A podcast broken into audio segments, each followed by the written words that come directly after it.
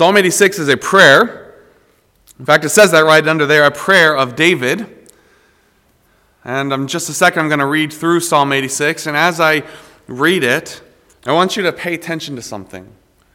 Pay attention to how God saturated it is. Pay attention to the names of God in here.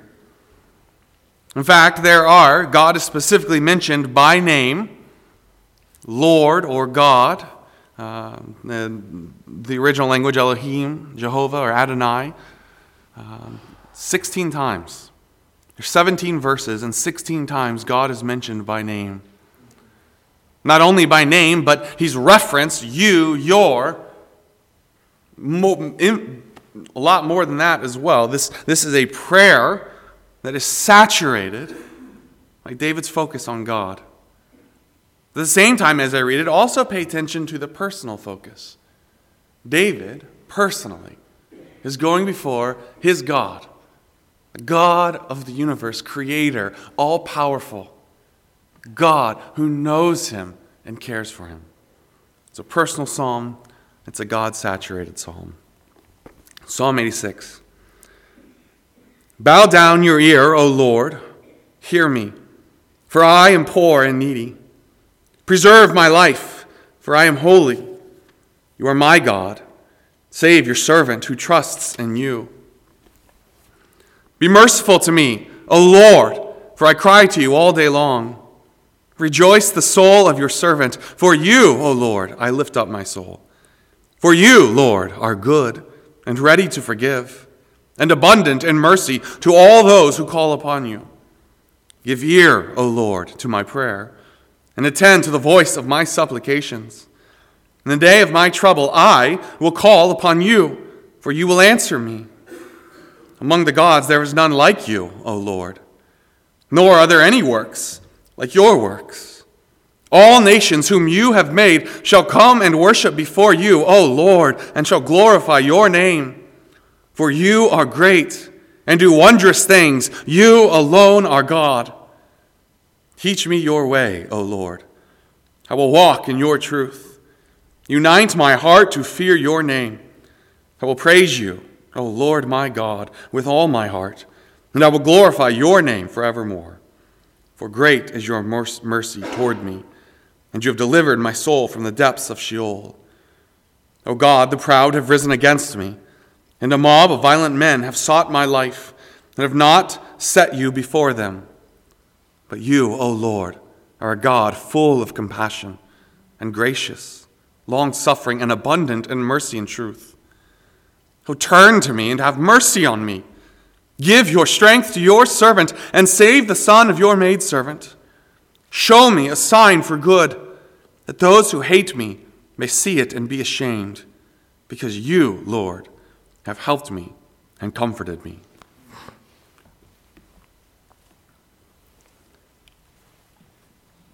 As I mentioned, Psalm 86 is a prayer. It's a powerful prayer, it's a challenging prayer, even as we see as we'll work our way through that this evening as a prayer, it's, it's difficult to kind of divide it up into sections because it's just it's one flowing thought as David is pouring out his heart to God. In fact, one neat thing that uh, one of the commentators I looked at, W. Graham Scroggie, mentioned this. This prayer is a mosaic of fragments from other Psalms and Scriptures. In fact, there's about 20 other Psalms that are laid under uh, contribution. And there are thoughts from Exodus, Deuteronomy, and Isaiah and Jeremiah. From this fact, we may learn that the virtue and value of prayers do not consist necessarily in their originality, provided they are genuine expressions of the heart that offers them. David's prayer here, as he pours out his heart to the Lord, it is not necessarily original with him. These are promises, they are thoughts. They are realities of who God is, taken from all across Scripture, that David clings to as he pours out his heart to God. First thing you see, starting in verse 1 Bow down your ear, O Lord. Hear me, for I am poor and needy. From the very beginning, there's a, a confession of humility. I am poor and needy. You are great. You are high and lifted up. So bow down to me.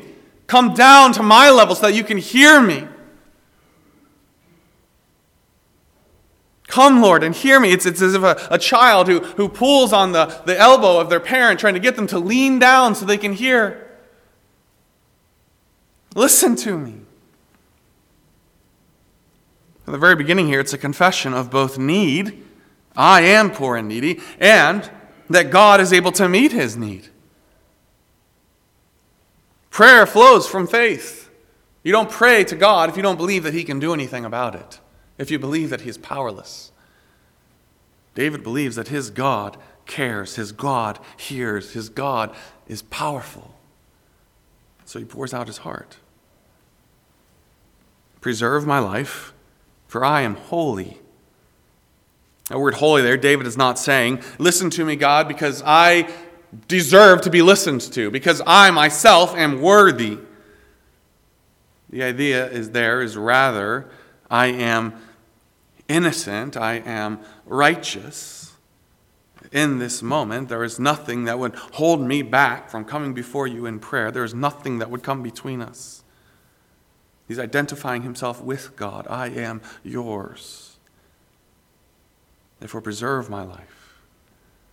You are my God. Again, that personal nature. It's an intensely personal prayer. David is not just praying generally to God. May your will be done. It is personal. See my need. Meet my need. Hear my prayer because you are my God. Save your servant who trusts in you. Be merciful to me, O Lord. For I cry to you all day long.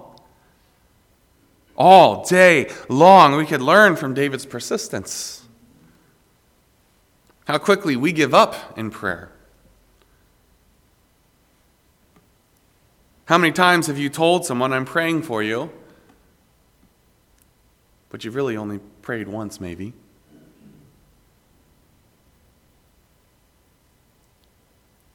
Be persistent in prayer. Just this week, Avery, um, Julia, uh, Krista's sister, had come over and, and got the kids some balloons, and they were playing with it. And Avery's balloon popped the first two minutes that she had it. And she was frustrated and she was crying, and, and Julia just kind of mentioned, Oh, that's okay, we can get you another one. Well, despite all the tears and crying, Avery heard that little promise, and she clung to that. And every day since, she, she's not let that go. Can I get my balloon today?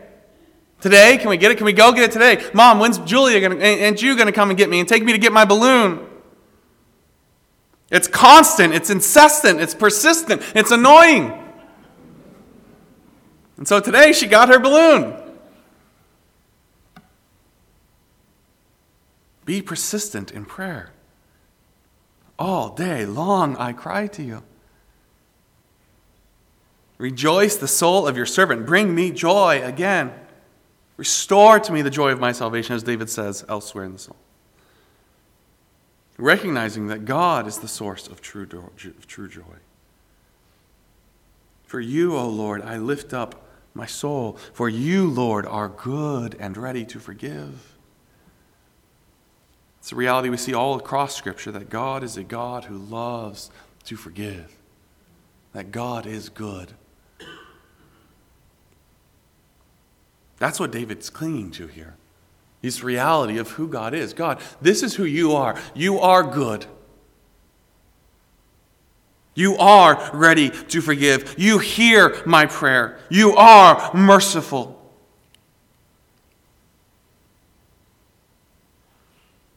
Abundant in mercy to all those who call upon you, anyone and everyone who calls upon God.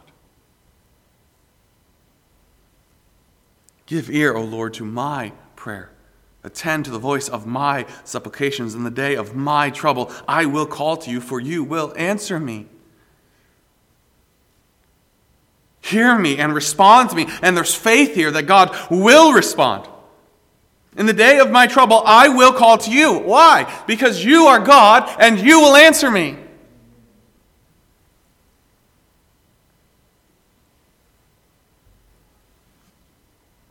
It is David's faith that gives way to his persistence.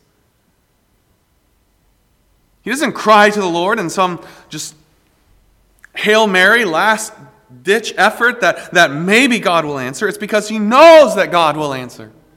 He knows that God will hear his prayer. He knows that God cares for him. Among the gods, there is none like you, O Lord. Nor are there any works like your works. God is unique. David doesn't run to the other gods. He doesn't go anywhere else because there's nowhere else to go. God stands alone.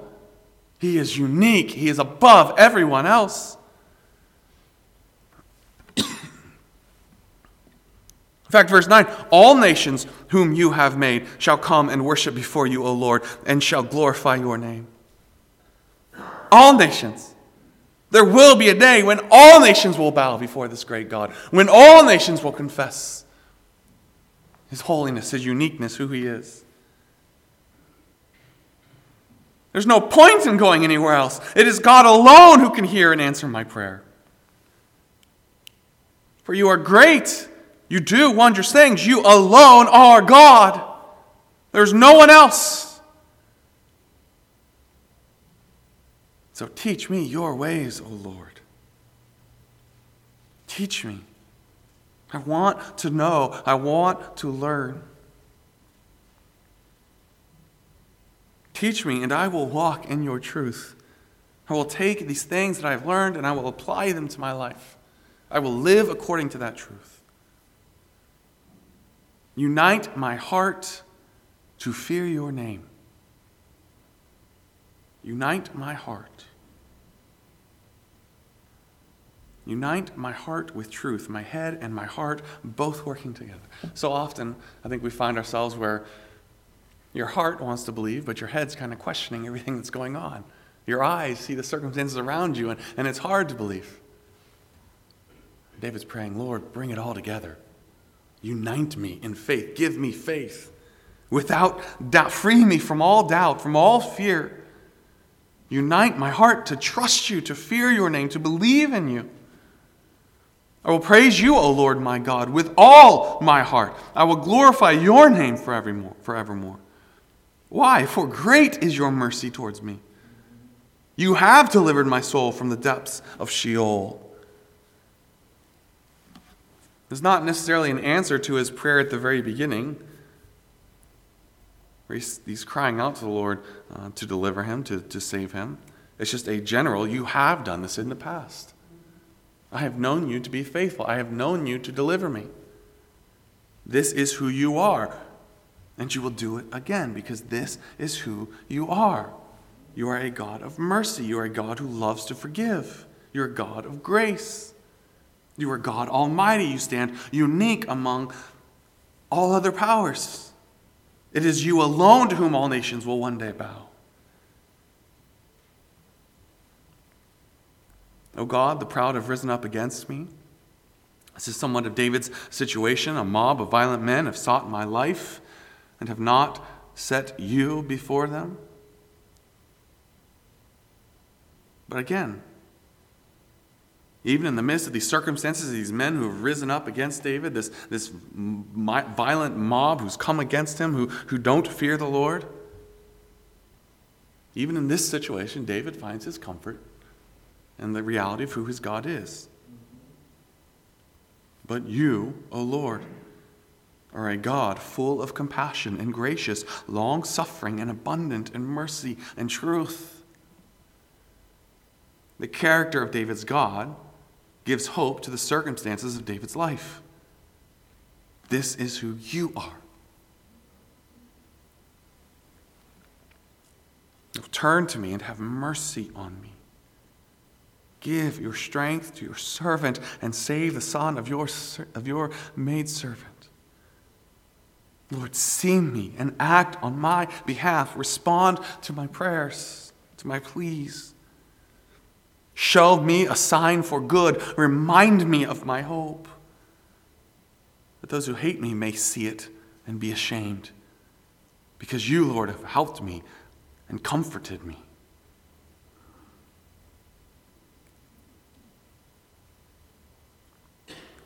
Even as you read the psalm, you can almost just feel the emotion as David is pouring out his heart to God. This is my situation, but this is who you are. It's in you that I trust. The God of Psalm 86, these are the, this is the language that David uses throughout this psalm. He's a personal God. He's a merciful God. He's a God who gives joy. He's a good God. He's ready to forgive. He's tuned to the prayers of his people. He stands unique. He is triumphant. He is great. He does wondrous things. He's deliverer. He's full of compassion. He's gracious. He's long suffering. He's true. He is strong. He is a helper. He is a comforter. And therefore, David has hope. Because this is who his God is. This is where his hope lies.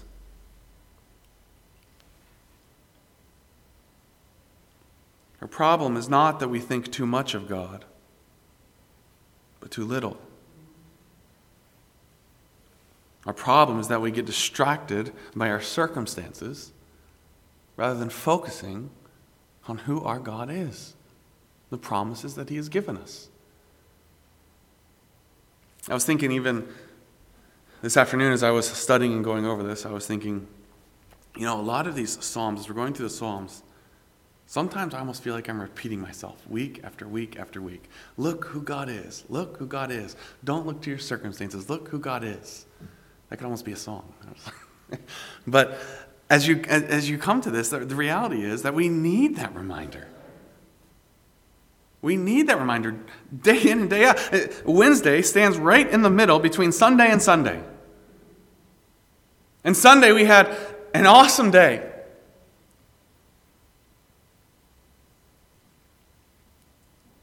And then Monday,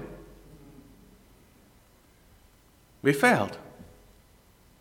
Tuesday, we forgot.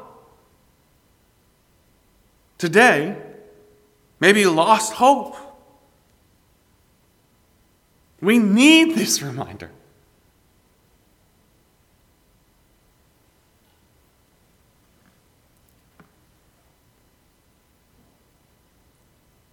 Specifically, I need this reminder in prayer. As I come to this psalm, I'm challenged in my own prayer life and faith. David is pouring out his heart to God.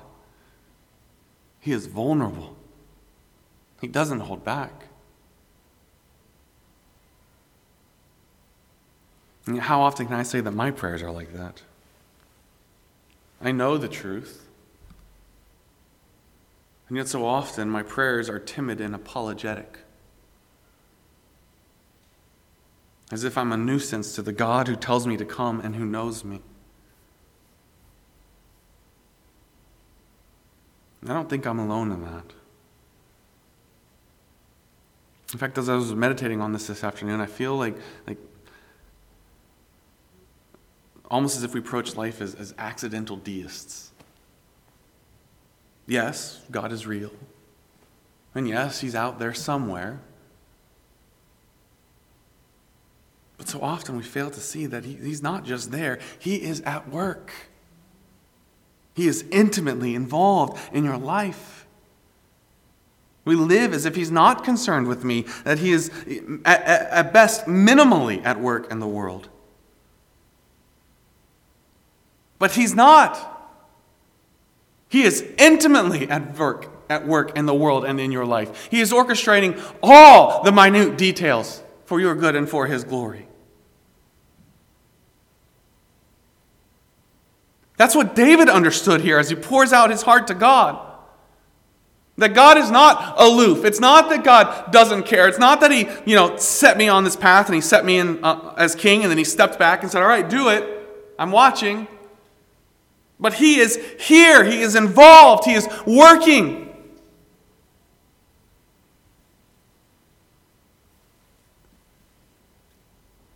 What if we prayed With real faith, yes, submitting our wills to God and to His will as we should.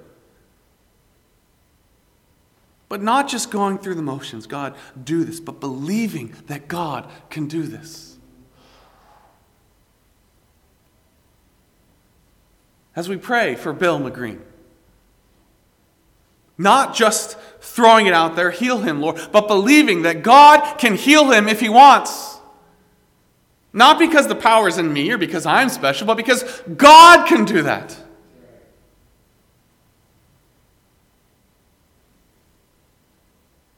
Not just a general confession that, yes, it's possible, but real faith that leads to vulnerable prayers.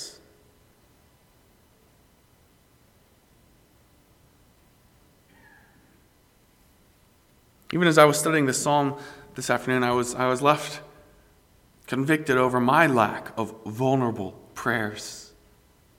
And what I mean by that are, are, are, prayers where you're specifically asking God to do, not just generally saying, Your will be done, but you're specifically asking God to do something. I think we're scared to pray those prayers because we're scared with, well, what if God doesn't answer it the way that I want it answered? Then how do I deal with that? You believe that it was for your good and for His glory, and you pray again. Prayers that cling to the promises of God and actually expect God to do what He has promised. David prays this prayer because he actually believes that God will do what God has promised. God will deliver me because he has made a promise to me. David prays with a conviction that God sees and hears him. He believes that God really will answer his prayers, that God is active, even in the minute details of each day. Brothers and sisters, prayer is powerful because God is powerful and because God is at work. Do you believe that? As you pray, do you believe that? Do you pray with faith that if this is God's will, He can and will do that?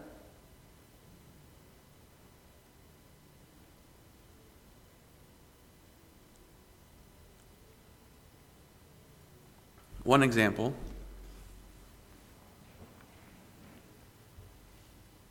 is I, I often pray that the Lord would give us opportunities to go out and to, to make disciples.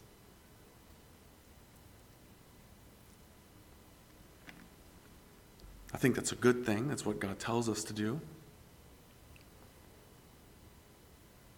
But I'm scared to go as far. This is me confessing. I'm scared to go as far as say, Lord, fill this room. But why? Well, what if He doesn't do it?